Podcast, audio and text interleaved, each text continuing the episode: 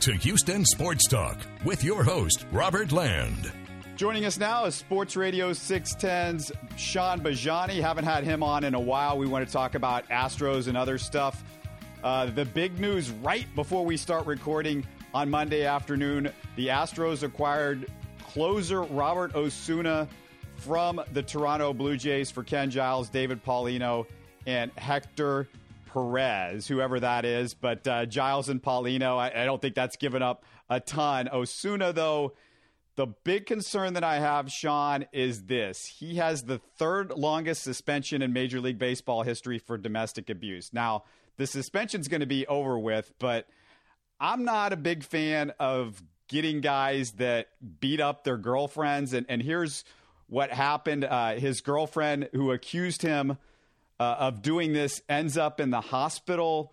Uh, he agreed to the MLB suspension and didn't appeal, which says that he took a little shorter suspension than he thought he might get because he knew he wasn't likely to win this case in court. It's still set for, for trial. As far as I know, the trial, though, could take two to three years because it happened in Canada and their system takes longer, Sean. But this is one of those deals where if you want to root for the good guys, it's the old Drayton thing. This is guy might not be a good guy, and that's the only thing that I, I don't like about the trade. You know what's uh, funny about it, Robert, is that you know one of the things that I think we all enjoy about the Astros is that they're all likable. We like this team, we love this team, and there are a number of reasons why. Uh, you know, one being it's because a lot of these guys came up through the farm system together, were developed together, uh, were you know brought together around the same time, and so we kind of got to see them you know through some of the lean years, and then right there in the 2015 season is when you started to see the you know the large contingent of these guys start to put it together.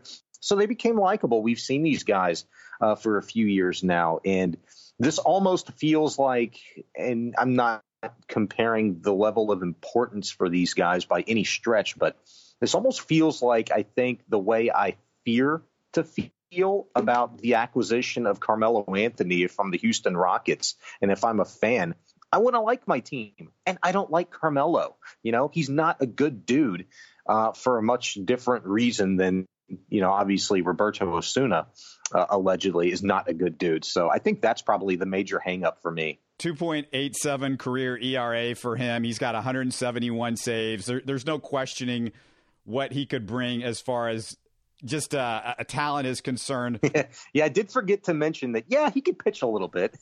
I mean, it, Chapman. I mean, if you're the Cubs, do you regret, even though anything about that, even though you, you got you finally got that World Series after all these years, but you had to do it thanks in the large part to uh, w- what was basically a domestic abuser, somebody that I guess fired his gun at at, at this girl. Uh, like threatening her with the gun, and, and I think fired it, but not trying to hit her, but just trying to scare her. I think was the story. Is that right? Uh, yeah, I, I, I would I would be you know, wrong if I fully commented on this. It, has been it's been a little while, and I forgot all the details about that. So um, it, it, I'm a little shaky on commenting on that. It's it's it's just a difficult kind of situation when when you make a move like this and you start talking about likability and whether or not you can fully get behind a guy like that. Ugh. Well, they, I mean, they're, they're, the bullpen is what they got what they needed. I mean, I, I don't know about you, but my feeling was that there's no way that they were going to win a championship if you go back into the postseason and depend on Lance McCullers to come out of the bullpen and save your butt.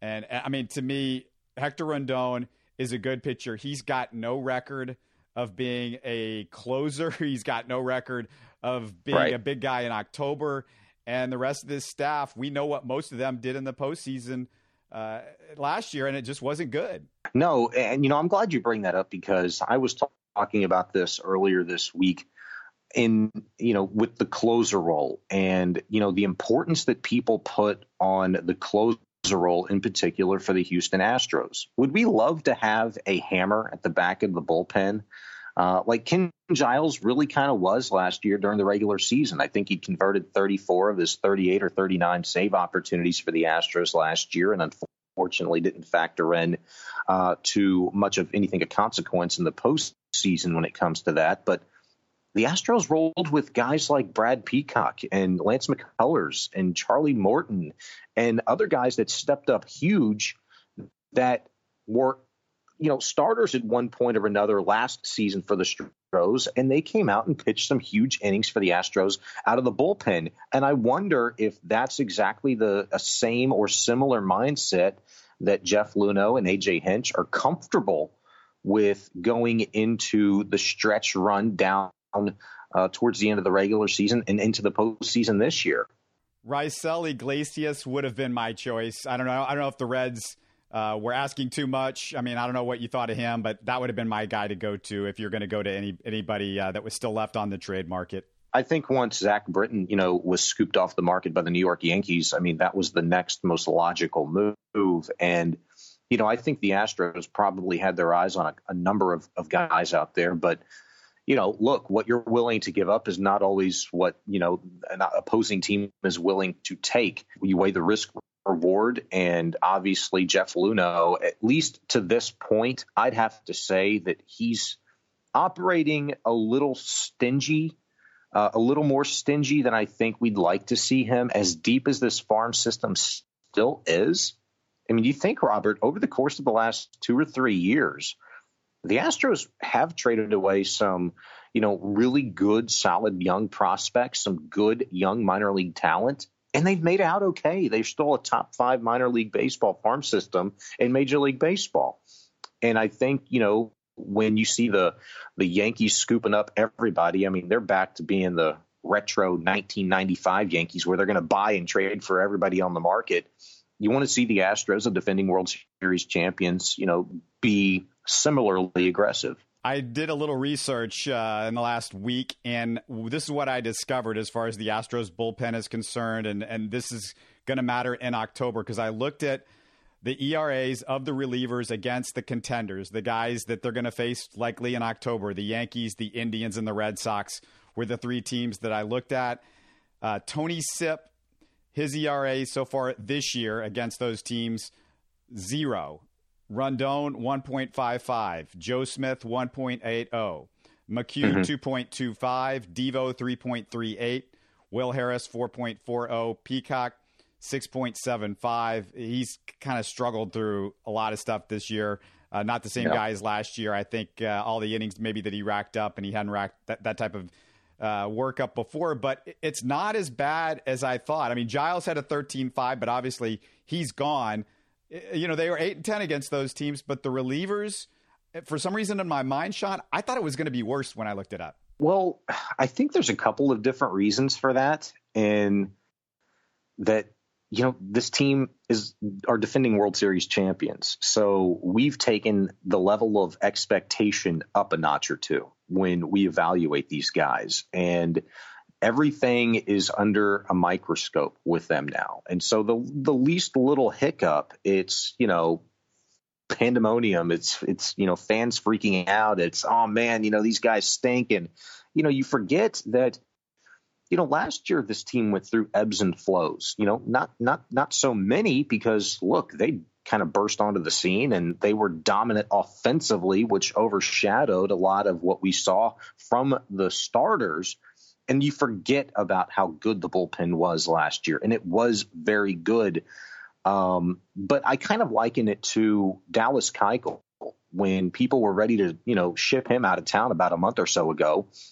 Well, they were comparing him to the historic starts that Justin Verlander and Gerrit Cole and Lance McCullers and Charlie Morton were, uh, you know, on to start their season. And lo and behold, look at Dallas Keuchel over the course of his last six, seven starts. He's looked uh, really darn good. Uh, now he's still got some kinks to work out, but I think quite similarly, you know, for the Astros bullpen, especially when you talk about, you know, two vitally important guys uh, for them last postseason and certainly this year in the regular season, and Will Harris and Chris Devenski, they're going to be important down the stretch. They're important to this team now. I think how we see this team operate over the course of the next month is going to tell us a lot about this ball club and what we should expect for them you know, once the end of September rolls around and the postseason um, is on the verge, because I know you're a guy like me, Robert, that you kind of, you know, you have fun with these things. You you like to look ahead a little bit and see what's upcoming. They're going to be on what seems to be like a constant cycle and recycling through the AL West. They have got a lot of big games, and with the Mariners nipping at their heels right now, with the Oakland Athletics nipping at their heels right now, both teams within five, five and a half games behind the Astros in the AL West right now. They got a lot of tough ball games to play, and I think once you start to see these teams and these players ratchet the the, the pressure up a little bit, you're going to see them perform. Osuna currently serving a 75 game suspension. Like I said, it's a, it's a third longest in, in history. August 5th, he's back though. Yeah, he, they don't have to make a corresponding move on the 25 man roster until August 5th. So who's the odd man out? You mentioned Will Harris, but is he the odd man out in, in this bullpen? Um, I'm not sure. I'm not sure if Harris, maybe you could tell me better than I can if he's got an option left. I want to say Devenski's got one option left to the minors. Uh, you have to kind of be careful now because anybody you do send down, um, I, I, you know, if they're a Rule Five guy, um, you know, they can be scooped up, and that would that would scare me a little bit. So, you know, you talk about guys like Devenski and Harris, that would worry me a little bit. I know they just sent uh, Cionel Perez down uh, last week or earlier this week. I want to say it was. I'm not exactly sure. I'm not exactly sure. It's something that Jeff Luhnow even spoke to just a couple of days ago when asked about um, you know, whether or not he was done making moves, which, you know, is even more of a surprise in this acquisition of Roberto Osuna, and that he said he was really looking towards a position player, but would not rule out, uh, you know, adding another pitcher, which obviously they now have done. Um, so I wouldn't be surprised to maybe even see another corresponding move to make something a little bit easier for them in this transition to fit Osuna in. Right, and and to me, Will Harris would be the guy that I, I, if I were to get rid of somebody at this point, he seems like the obvious choice. Uh, he's on the is he's I think he's on the last year of his deal, right? I want to say you're correct. I, I can double check on that for you. Um, you know, he seems like an obvious choice for one, just given you know his pitching performance this year. I mean, certainly you'd like to see him fare better, but look outside of the four runs that he gave up. Uh, a couple of days ago, he was going through a really nice stretch towards the end of June and the month of July. It's been, you know, fairly clean for him. He's he's pitched very very well, I think, for the Astros. Brought that ERA down from a 4.15 mark to a 3.79 mark before he gave them gave up those four runs in LA the other night, and they're drubbing there. So, I I, I wouldn't be you know too hasty on pulling the plug on a guy like Will Harris, somebody that you've trusted to pitch big innings for you before. Yeah, if you go batting average against of the guys on the roster, uh, the only one worse batting average against is Dallas Keuchel, 254. Will Harris teams are batting 252 against him. But what do you think of Ryan Pressly? Because to me, I, you know, I get it. He strikes guys out. He's got a great arm, but his numbers over and over again show me that he's just kind of Will Harris, and his batting average against is right next to Will Harris. He's at 250. Uh, Will Harris at mm-hmm. 252. To me, that means something. Batting average against. I, I, like that as a stat. Sometimes better than ERA or WHIP, which I'm still confused about. You know how to work that in my head. What WHIP is and and who's good and who's not with WHIP. But you know, to me, that tells me our guys hitting him. Forget about you know, ERA because you don't know how many runners are inherited and if he's holding those guys and that sort of stuff. Well, you know, the hits allowed for Ryan Pressly is a bit of a concern because, you know, he's going to uh, allow the ball to be put in play. The one thing that a couple of things actually I think that the Astros really like about Ryan Pressly is, you know, he's he's a strong arm out of the back end of the bullpen uh, you know, lives around 94, 95. I think has been clocked as high as 97 this season. Um, you know, and that was first showing a couple of days ago wasn't uh, great, giving up that homer to Rougned Odor, but you know, heck, who didn't give up something to Rougned Odor the other day? The guy just catches white hot fire against the Astros uh, for some reason. But Ryan Pressly, I, I liked the fact that he he does have a strong power arm coming out of the back end of the bullpen. His spin rate on his curve ball is amongst the highest in all of the majors this year. I think Um, you know, if if the track record for the Astros is any indication of what they've sort of, you know, you know, put as a premium of things they like about guys in baseball that they've had their eyes on, it's that it's spin rate and somebody they can work with. He's 29, I think about to be 30 years old. So another guy maybe they can work into the fold and you know coach up a little bit and you know have some time to do so before the postseason and maybe uh, have him be a significant contributor for them towards the back end of the bullpen. By the way, the answer to your uh, Will Harris question is is um, he's got a five and a half million dollar club option on his contract in 2019. So um, that is a club option. He's uh, making 2.8 million for the Astros this year. Yeah, they're not picking it up.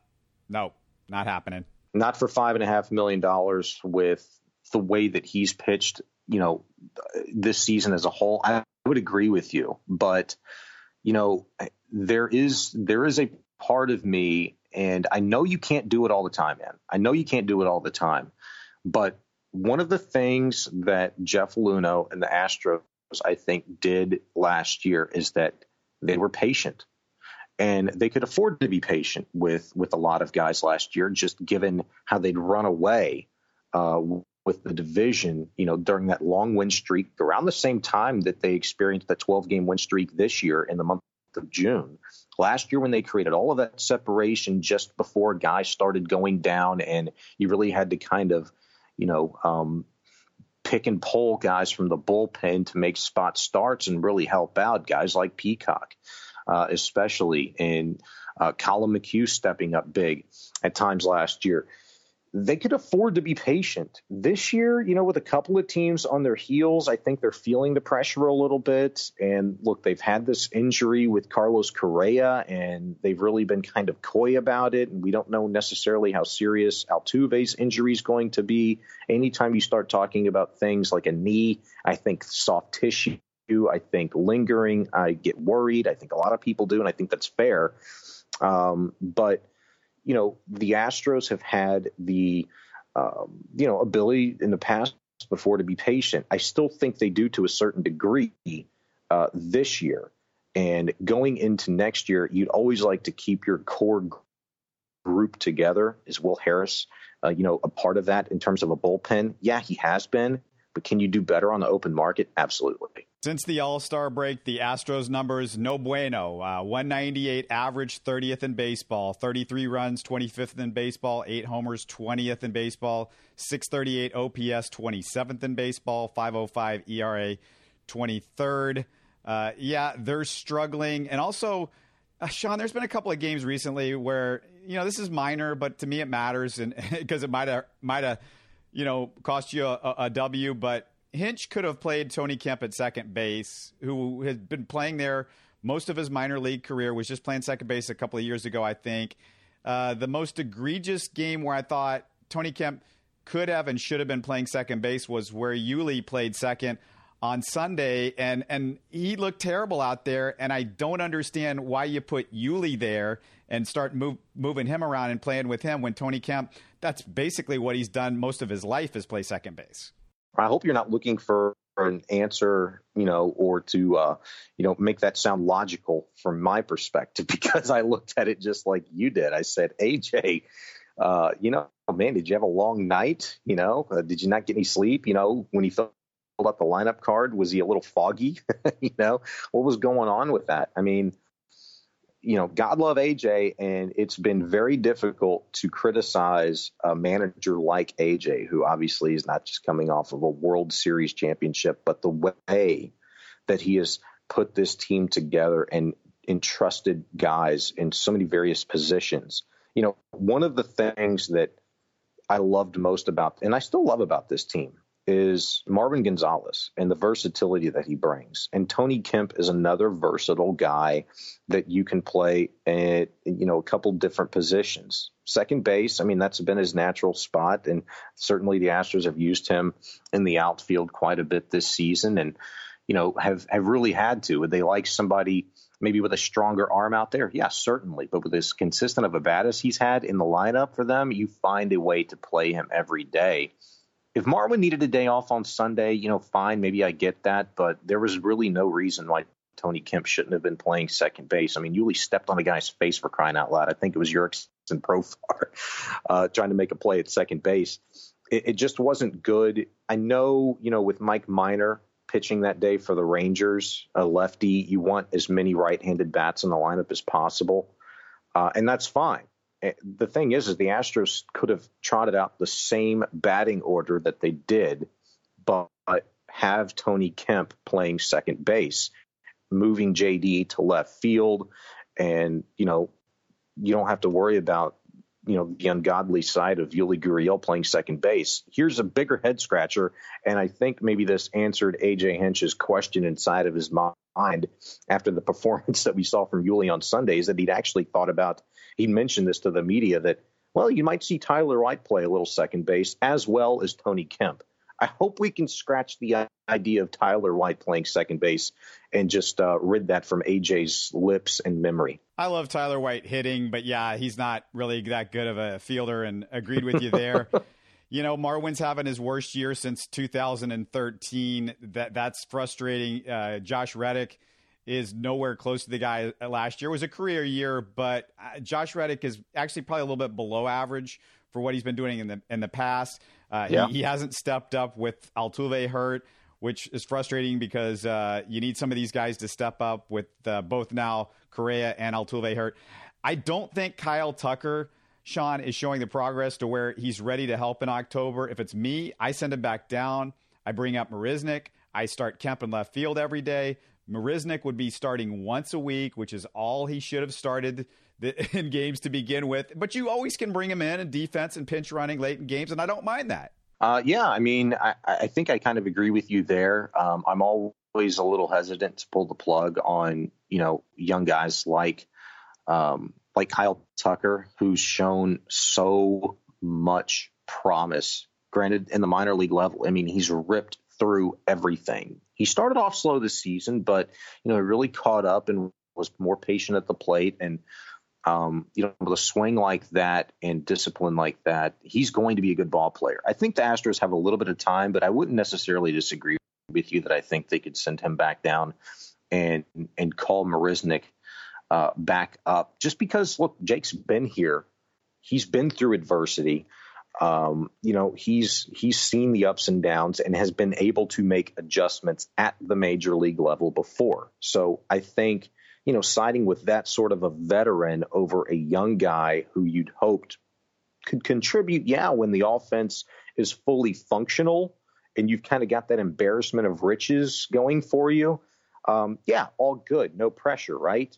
Well, since Kyle Tucker's come up, you know, Correa's went down with injury. Uh, the bullpen's been shaky. Altuve's gone down with injury, and George Springer continues to still show, you know, great inconsistency at the plate. Um, I think it's around the time here in the next week or so, as you get these guys acclimated to the team that you just made moves for Maldonado, Pressly, Roberto Osuna, who's uh, eligible to return from his 75 game suspension uh, August 5th right around the same time that I think we'd expect Jose Altuve to come off the 10 day DL after this little rest. Uh, assuming that Correa is back in the fold, I think that's an opportune time where you could make a move like that. Uh, I don't like seeing Kyle Tucker turning singles into doubles because he can't field a ground ball in the outfield. That's one of the things that I think really scares me to death, Sean, if we're talking about contributing in, in October. Oh, yeah. I mean, I, I absolutely agree with you. I mean, you've got to have you got to have your optimal guys out there. You got to have the guys that you can trust out there that have been through it, that have, uh, you know, been in, in in crunch time games and big situations. You want your best out there. That's what it's all about, and that's why I put so much importance, you know, not just on this, uh, you know, series coming up with the Mariners, but look, right around the time that Altuve is supposed to be back, August 5th, I think they have a four game home series with the Seattle Mariners, and with them four, four and a half games behind the Astros, uh, you know, as of Monday evening. Um, look, that's that's going to be a very big series. It's going to be a very big month, pretty much all of August as you go through the entire AL West uh, about one and a half times. Yeah, no, it's uh, they, have got some stuff ahead of them that they got to figure out, and they got to get the train back on the tracks. Like uh, pretty soon, uh, Bobby Dynamite needs to help them with that because uh, yeah, they got to get this thing going again. um, a couple more baseball related things uh, I want to talk to you about, but first I need to take a quick second to talk about HBOT America. Many of you listeners have heard about the benefits of hyperbaric oxygen therapy. Athletes like LeBron James and Tiger Woods use it for recovery. You can do it right here in Houston without buying your own hyperbaric chamber. Before I tell you how to save a bunch of money, let me explain how it works. You use oxygen, pure oxygen, under a higher atmospheric pressure. It helps the blood saturate, absorbs more oxygen into the tissues, promotes reduction in inflammation, accelerates recovery time, increases blood flow, and studies show it helps with concussions and even cognitive function of the brain. So, tons of benefits. And if you'd like to check out the effects yourself, Try it yourself. Call HBOT America at 832 986 5144 or go to hbotamerica.com for more info. That's hbotamerica.com. I've been a regular over at their location on Kirby by NRG Stadium. The people over there, they're awesome. They're going to treat you right. And if you mention Houston Sports Talk, you get a 25% discount on any of their services. Or you can go to the website and use the promo code HST25. In case you forget, just look for the promo code in the description of the podcast as long as well as the website and the phone number. Well, uh, last thing, last couple of things I want to ask you about, Sean, is uh, the mm-hmm. Hall of Fame. Did, did, you get a chance to see much of the Hall of Fame inductions on Sunday? No, I did not. I was uh, I was actually on air uh, during the time of the inductions, and I'd missed it, which uh, is really uncharacteristic of me because you know I made the trip up there last year uh, to see Bagwell inducted, and that was you know a first for me and uh, just something I absolutely I know it's kind of a difficult trip for you know many to make. Uh, you know, right there in central New York and kind of out in the boonies.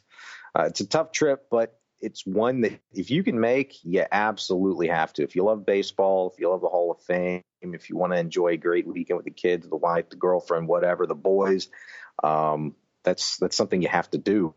Um, I, I, didn't I, I, didn't catch it, and it's something that uh, I, I, quickly called my wife for, and I said, "Please record this for me." So I, can't wait to take in all the speeches, probably tonight. The speeches were all solid. I don't think they were spectacular. You know, it was Trevor Hoffman, Chipper Jones, Jim Thome, Vlad Guerrero, Alan Trammell, and Jack Morris. The best moment of the ceremonies, one of my favorite things, and and, and really a highlight every year is when they introduce all of the Hall of Famers and they come out and you hear, you know, their numbers and you see all these guys. You know, it, it's remarkable because I think the th- three of the guys that they introduced are the best second baseman defensively ever, the best shortstop defensively ever, and the best third baseman defensively ever because Brooks Robinson, Ozzie Smith, and Roberto Alomar were all there, and and and those guys are the best to me. And I, I mean, oh, I, I hear this stuff from past eras, and it's hard for me to know because I didn't see, but I saw, you know, all of those guys caught maybe a li- not not too much of Brooks, but everybody that caught Brooks Robinson can tell you that you know he was on some other level as far as defensive third basemen. The moment right. of the ceremony for me, Sean, though, was the Hank Aaron introduction because the applause that every other guy got was like, "Hey, it's got a pretty nice applause or whatever." When Hank Aaron comes out, you know, there's Hall of Famers, and then Hank Aaron's like on some other tier. Absolutely. I mean, you know, for one, and this, I don't know if this is still necessarily a popular argument because, you know, here in recent years, I've been seeing more and more stuff come out about Barry Bonds and, you know, some arguments. Uh, I read a really fun article about Barry Bonds uh, actually last night, or maybe it was a couple days ago.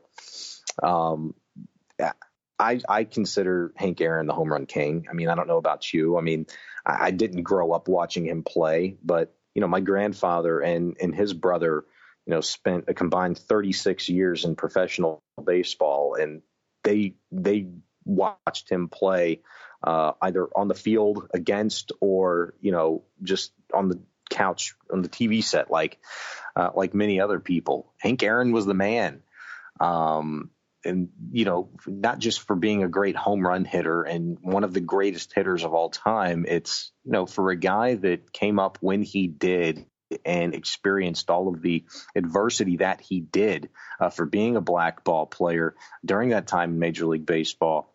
Um, it's it's it's amazing. It's tremendous, and it's a testament to his his will, his character, and um, if if there was, you know, a, a, a charter few, and I know there are many in baseball's Hall of Fame in Cooperstown and rightfully enshrined as such, but if there were a few great character guys that you could pull from Cooperstown, Hank Aaron would certainly be atop of the list. And Hank Aaron was escorted out on the stage, the guy that was helping him because Hank's old and he doesn't get around as well as he once did.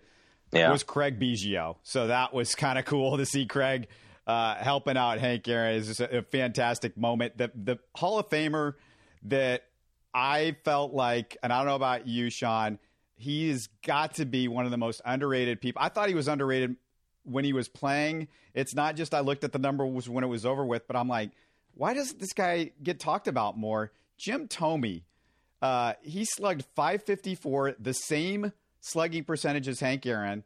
His 956 OPS is 18th all time. This is somebody, Sean, that nobody seemed to talk about. And I guess it's because he was traded, or not traded, but he played on six teams. You know, he was tra- mm-hmm, uh, mm-hmm. traded, but like free agency or what. He just moved around a lot. But I, I love Thome, and he, I never heard a bad word about him. And he's one of those guys in the home run era. You know, he's just untouchable. I mean, as far as there's no steroid, there's no HGH, it's milk. I mean, it's milk that made this guy hit all the home runs. yeah. You know, before Bonds, uh, you know, he was maybe the most, certainly one of the most feared hitters in baseball, you know, leading the league in walks, you know, three or four years there when he was with the Indians and uh, his early years with the Phillies. I know he's only spent about two or three years with uh, Philadelphia, but I mean, he was doing some really special things um, you know, as as a great home run hitter, as a, a, feared hitter, but as a guy that, you know, look, he could hit for a little average, you know, 270, 280 type of guy. And, um, you know, look, he struck out a lot, but it was, you know, very high risk, high reward for him at the plate a lot of the time. I saw something the other day. Actually, I was talking about it with someone yesterday. Jim Thome, the all time leader in career walk off home runs with 13. Uh, um, just incredible. Jim Thome, like who would have thought? Like I would have named Babe Ruth before I would have named Jim Thome, and Ruth had 12 for his career, and so did about seven or eight, nine other guys. Um, maybe somebody to watch out for that could possibly tie or break that very soon is Ryan Zimmerman with the Nationals, who's got 10. But um, Jim Thome and the career numbers that he's had, and you talk about a guy that you know didn't maybe earn a lot of the. Uh, he certainly earned it, but didn't get a lot of the notoriety. I mean, there were so many other really good players, great players around that time. I kind of liken it to Bagwell. He didn't get a lot of the notoriety that we felt he should, but you know Frank Thomas did. Um, you know Sean Casey did. Uh, there were a lot of other guys that that were uh, you know in the spotlight, and you know Biggio and Bagwell and guys like Thome. They were they were just kind of brushed to the side, I think, for for whatever reason. But uh, hey, Hall of Famer. There's no argument now. Yeah, I said Thome was 18th in OPS. Jeff Bagwell was 20th, so he was only a couple behind him. You get into into the 11 to 20, and there's some names in there that you go, okay, of course, and then there's names that you go, what? Because there's like Mickey yeah. Mantle and Joe DiMaggio and Stan Musial, and you're like, yeah, yeah, yeah, yeah, Frank Thomas. And then at 15, it's Larry Walker, and at 16, it's Joey Votto. Um, and, and, then you go back to, oh, it's Johnny Mize and there's Jim Thome. And then 19, it's Todd Helton. So a lot of that, of course, uh, you got Todd Helton and Larry Walker. Some people would point to the thin air in Colorado, but sure. when you look at the those those the top of the list, you know it's no joke. It's Babe Ruth, Ted Williams, Lou Gehrig, uh, Bonds. You know, of course, we know a little bit why he's there. Jimmie Foxx, Hank Greenberg, Rogers Hornsby. Those are some pretty strong names. Manny is next again a little bit of a question mark. Do you know who's number nine on the list right now, Sean? Number nine all yes, time? Yes, I, I actually do. It's Mike Trout. Yeah, he's good. He's pretty good. I mean, you know, you consume baseball like like I do. I mean, we're just junkies for this kind of stuff. The things, and it's it's so weird. Look at the Angels; they're a game or two above 500. They need help, but the things that Mike Trout is doing this season and that is doing at this point in his career is absolutely historic. It's historic. It's crazy. If you, you know, you took OPS, for instance, look at that top 10 list. there is one guy that I really don't think he ever sniffs the inside of Cooperstown in baseball's Hall of Fame, and maybe he does if he buys a ticket, and that's Manny Ramirez. You know, but Mike Trout's right there at number nine. Um, you know, he's certainly well on his way. It's it's really incredible to watch, and I hope people are watching. I don't think a lot of them are because well, he's with the Angels. They're not very good, and you know, baseball's a regional sport, and you know, it's hard to pay attention because they play every day, and uh, you know, it's hard to pay attention to guys that aren't playing for your team. But man, he's he's a lot of fun to watch. And if you watch the E60 story on him this weekend, he is a future meteorologist. He is the meteorologist for the Angels. They go to him when they need any information. He loves weather. It, it's no joke. He's called in on the Weather Channel and, and talk to the guys on there. That's so weird, Robert, because you know I think about it. Like I said this to somebody the other day. You know, at, at Sports Radio 610, you know, we we we have a lot of former football players, you know, that now are in the media and that do radio with us. Seth Payne and Ted Johnson and Stanford Routt and uh, Matt Murphy, David Anderson, who I do a show with now every Wednesday, uh, the Average Sports Show. It's like okay, we need to start to infuse some baseball guys into the radio business. Now, who the heck could we find? You know, I, would love to get Biggio on the air. You know, I'd love to get Bagwell on the air more regularly maybe Jim Thome, uh, not Jim Thome, but maybe Mike Trout's got a future as a meteorologist doing guest spots for like, you know, some ABC, NBC, CBS station somewhere one day. That's maybe about as close as we're going to get to some of these baseball guys doing local TV or radio for us. Maybe, maybe, maybe he's going to be doing traffic. Maybe Laura Reynolds better look out for her job. yeah, I mean Trout, uh, you know, he's the guy's going to go down. I think uh, just give him a few more years, and he's he's one of the greats of all time. Uh, if he can just do it for a few more years and and really, you know, if something happened to him now, obviously, just something weird, and he was injured, we would say, you know, this guy, he's all time. You know, it's like one of the it's like the Sandy Koufax thing, but give him a few more years, and he's going to start uh, hitting on some major records, busting some stuff up. And, yeah, I just hope he does it for a really good team at some point, not in the AL West, and maybe not even the American League. You know, get him over in the National League, let him tear it up a little bit. Yeah, that's yeah, that, that would help.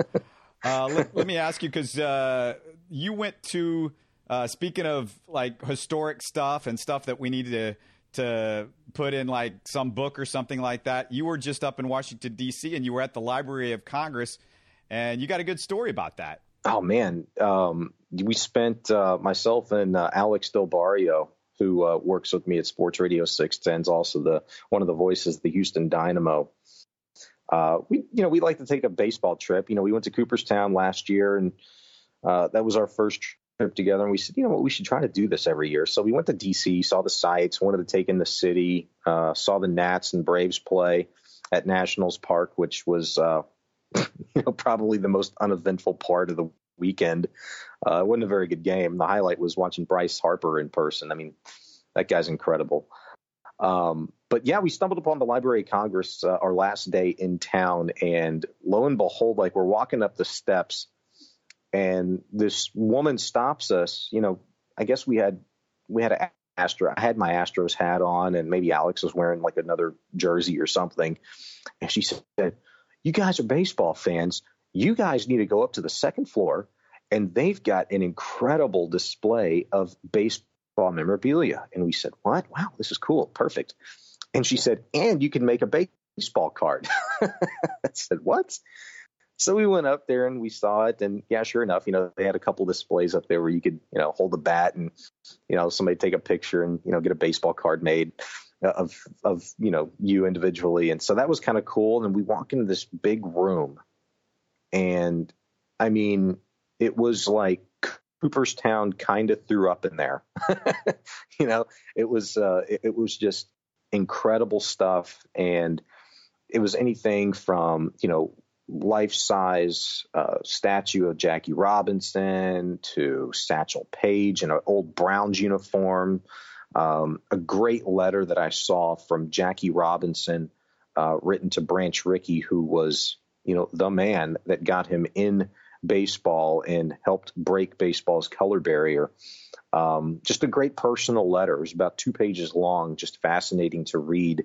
and just to be in, in there and all of that history and what was special about that and people that have been to cooperstown understand this to a certain degree but that was a much more intimate setting for me because obviously it wasn't you know the breadth of cooperstown it was you know, a smaller scale display but still you know very impressive you just you got to be right there and and and, and touch things and, and hold things and just experience it, you know, without the crowds. I mean, you know, it was probably myself and Alex and maybe a few few dozen other people dispersed throughout the little uh, area on the second floor. It was very impressive, and uh, I don't know how long that that display was going to be up there for, but very very cool to see. I I enjoy, you know, what I call you know baseball's golden age, you know, of the 20s and 30s and 40s, you know, and in large part because that's when you know my grandfather and his brother played Major League Baseball. I just I have an appreciation for that, and I just think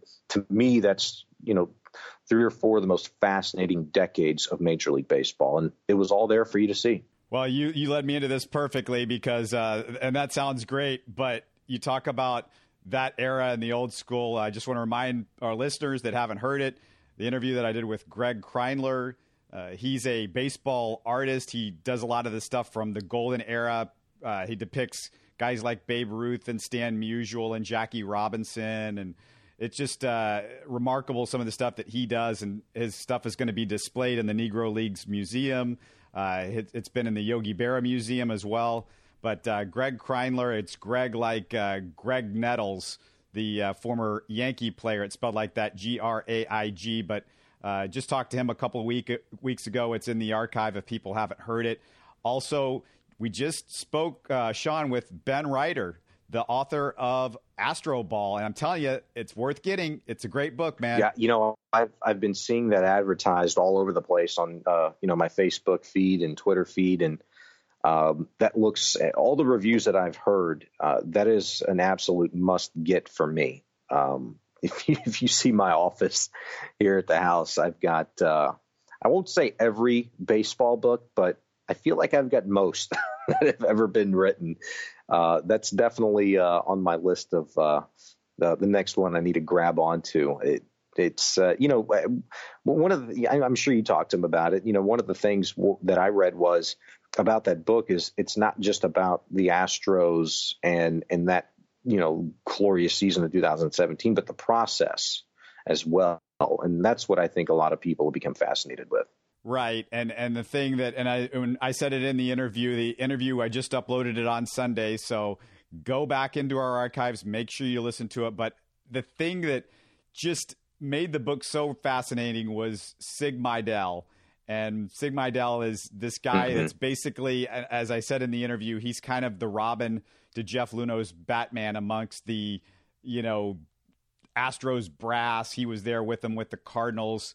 And I, I told uh, Ben, I said, you know, have you talked to anybody about this being a movie yet? And he said, he goes, no, it'd be great. But he goes, no. and I, and you know, when you look at the story, Sean, this is a movie. I mean, when you when you factor in Harvey, he tells in the book the incredible story of that day of getting Justin Verlander, and there are scenes from that day that you couldn't write as a screenwriter and not be made fun of and say, "Oh, this would never happen. How could you write this garbage?" Wow. But it happened, and you know, you you you've got the story of Carlos Correa and what he came from, and we know a little bit of it. He gets more into that in the book, and you've got you know Altuve and what he had to go through to get where he was at. So many of the Astros had a story. He didn't even get into it in the book, but the Mike Fiers story. This was a guy that didn't play in the postseason, but was so valuable in sucking up innings for the Astros when they had all five starters down last year. And he's mm-hmm, somebody mm-hmm. that threw the no hitter two years ago he went through all of this stuff with his mom. He's got one tattoo on his body, unless he's added some since I've talked to him. One tattoo. It's a tattoo of his mother who died uh, prematurely because of, uh, I think it was cancer related. Uh, you, you got Fiers was thrown through, you know, the, the uh, uh, window in his car. He fell asleep in his car when he was in college. He was thrown through uh, the car windshield when the car went off the road, and Mhm. he's you know Mhm. that's why he was drafted lower. He might not have ever pitched again. But there's all these stories. But the Sig Mejdal stuff, you know, we're talking about a guy that was helping send satellites up into space. NASA guy is the Astros, you know, key guy, one of the key guys. I mean, where Jeff came from before he was doing stuff with the Astros is great. And you know, he he, he uh, has a scene where Sig is chewing on his Astros rally towel during uh, the World Series, and and I, I Yeah. said I said to him, Sean, I was like, all right, I, I got the last scene for you. I got I, I I've, I've I've already directed it in my head. I said, here's the last scene of the Astros movie. I said, you, you and, and Sig is the he's the through line to me of the book. He's like the guy that you walk through the book with in a way. And Yeah. uh, so you end the movie with you have uh, the shot of the Astros going through downtown Houston in the parade. You know, it's a sunny day in November. They're going through in the parade, you know, celebrating the fans and blah, blah, blah. The next shot you go to is you go to a sky that's dark and the rain's coming down and the camera's tilted up towards the sky. The rain's falling down like floodwater rain. And as you pan down, as you tilt down, uh, you towards uh, downtown Houston, the water turns into confetti, and then you go to a shot of Sig, a close up, and he's holding he's holding his Astros towel with a big smile on his face, uh, kind of soaking it all in. Great stuff. Yeah, they need to hire you to make sure that happens. If they do make a movie, if you have any part in the entire movie, it needs to be that end scene. I like it. I like it. You know, I even started thinking. You you brought up Mike Fiers. That's a guy I keep forgetting about, man. you know, you, Jeff Luhnow and all of the moves that he's made, and just the philosophy and strategies that the Astros have employed over the course of the last couple of years. You know, that's a trade that a lot of people weren't too very fond of because, well, it wasn't the Mike Fiers trade, it was the Carlos Gomez trade. And, you know, I think a successful trade is sometimes the one that helps you in the meantime reach, you know, a, a, a, a nearby goal versus, you know, the one that, you know, has the guy, you know, staying for three, four, five, six, you know, next few years. Mike Fiers was an integral part of that that whole ordeal, and um, you know, he was the sweet of the bittersweet in making that Carlos Gomez trade for the Astros. I've got a little thing for the kids out there, for the high school kids, a little message. If you're playing baseball and you're thinking you might get drafted or you want to be drafted, do me a favor.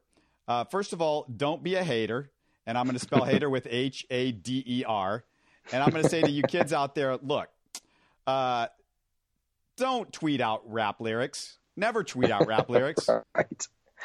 It, it, Right. It, it's not going well for you, Sean. Don't tweet out rap lyrics, but don't tweet things that you end up having to, you know, blame uh, rap lyrics for. You know, like just don't tweet stupid stuff. That's it. That's it. It's not hard. I coach seventh and eighth grade kids, and you know, a lot of the kids. I've been there for you know at my school now for seven years now, and so a lot of the kids that I'd coached, you know, are playing in college now, or you know, um, one just committed. I talked to him today uh, to play safety at Syracuse University. So we're seeing all these kids, you know, uh, you know, set themselves up for great futures. Like, man, please, please don't wreck this. You know, like be mindful and appreciate the opportunity that has been awarded you, that you've earned to this point. Now continue to earn it, keep it, grow, grow it, and um, it's just, it's it's one of those things like if you got kids, if you know kids, if you teach, if you coach, whatever, if you're around kids, you can only tell them so many times not to do something.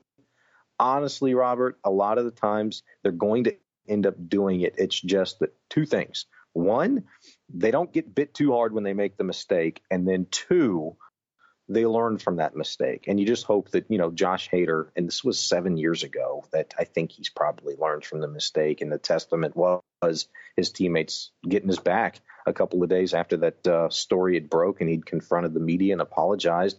He had all of his teammates behind him. Literally and figuratively. Right, and he looks like uh, a saint compared to who the Astros just got. Robert Osuna, and that's what we're we can close out on. Um, hey, it's at Sean Bajani on Twitter. Anything you want to plug? Uh, yeah, uh, every Wednesday, Sports Radio 610, uh, 7 to 9 p.m. right now. Once Texan season starts, we'll be on from 8 to 10. Every Wednesday, it's the average sports show uh, with myself and former Houston Texan wide receiver, uh, the uh, con- just hilarious David Anderson, a contagious personality. Uh, we have a lot of fun in two hours every Wednesday night, the average sports show. I like David Anderson also because he's about my size. He's not a big guy. Yeah, me too. you know, the I, people were like, "Why do you call it the average sports show?" And I'm like, "Well, you know, David's got one of the most average white names ever, David Anderson, and we're both short. And you know, look, he fought his ass off to keep a career in the NFL, and, you know, I've fighting my ass off to keep a career in radio and coaching.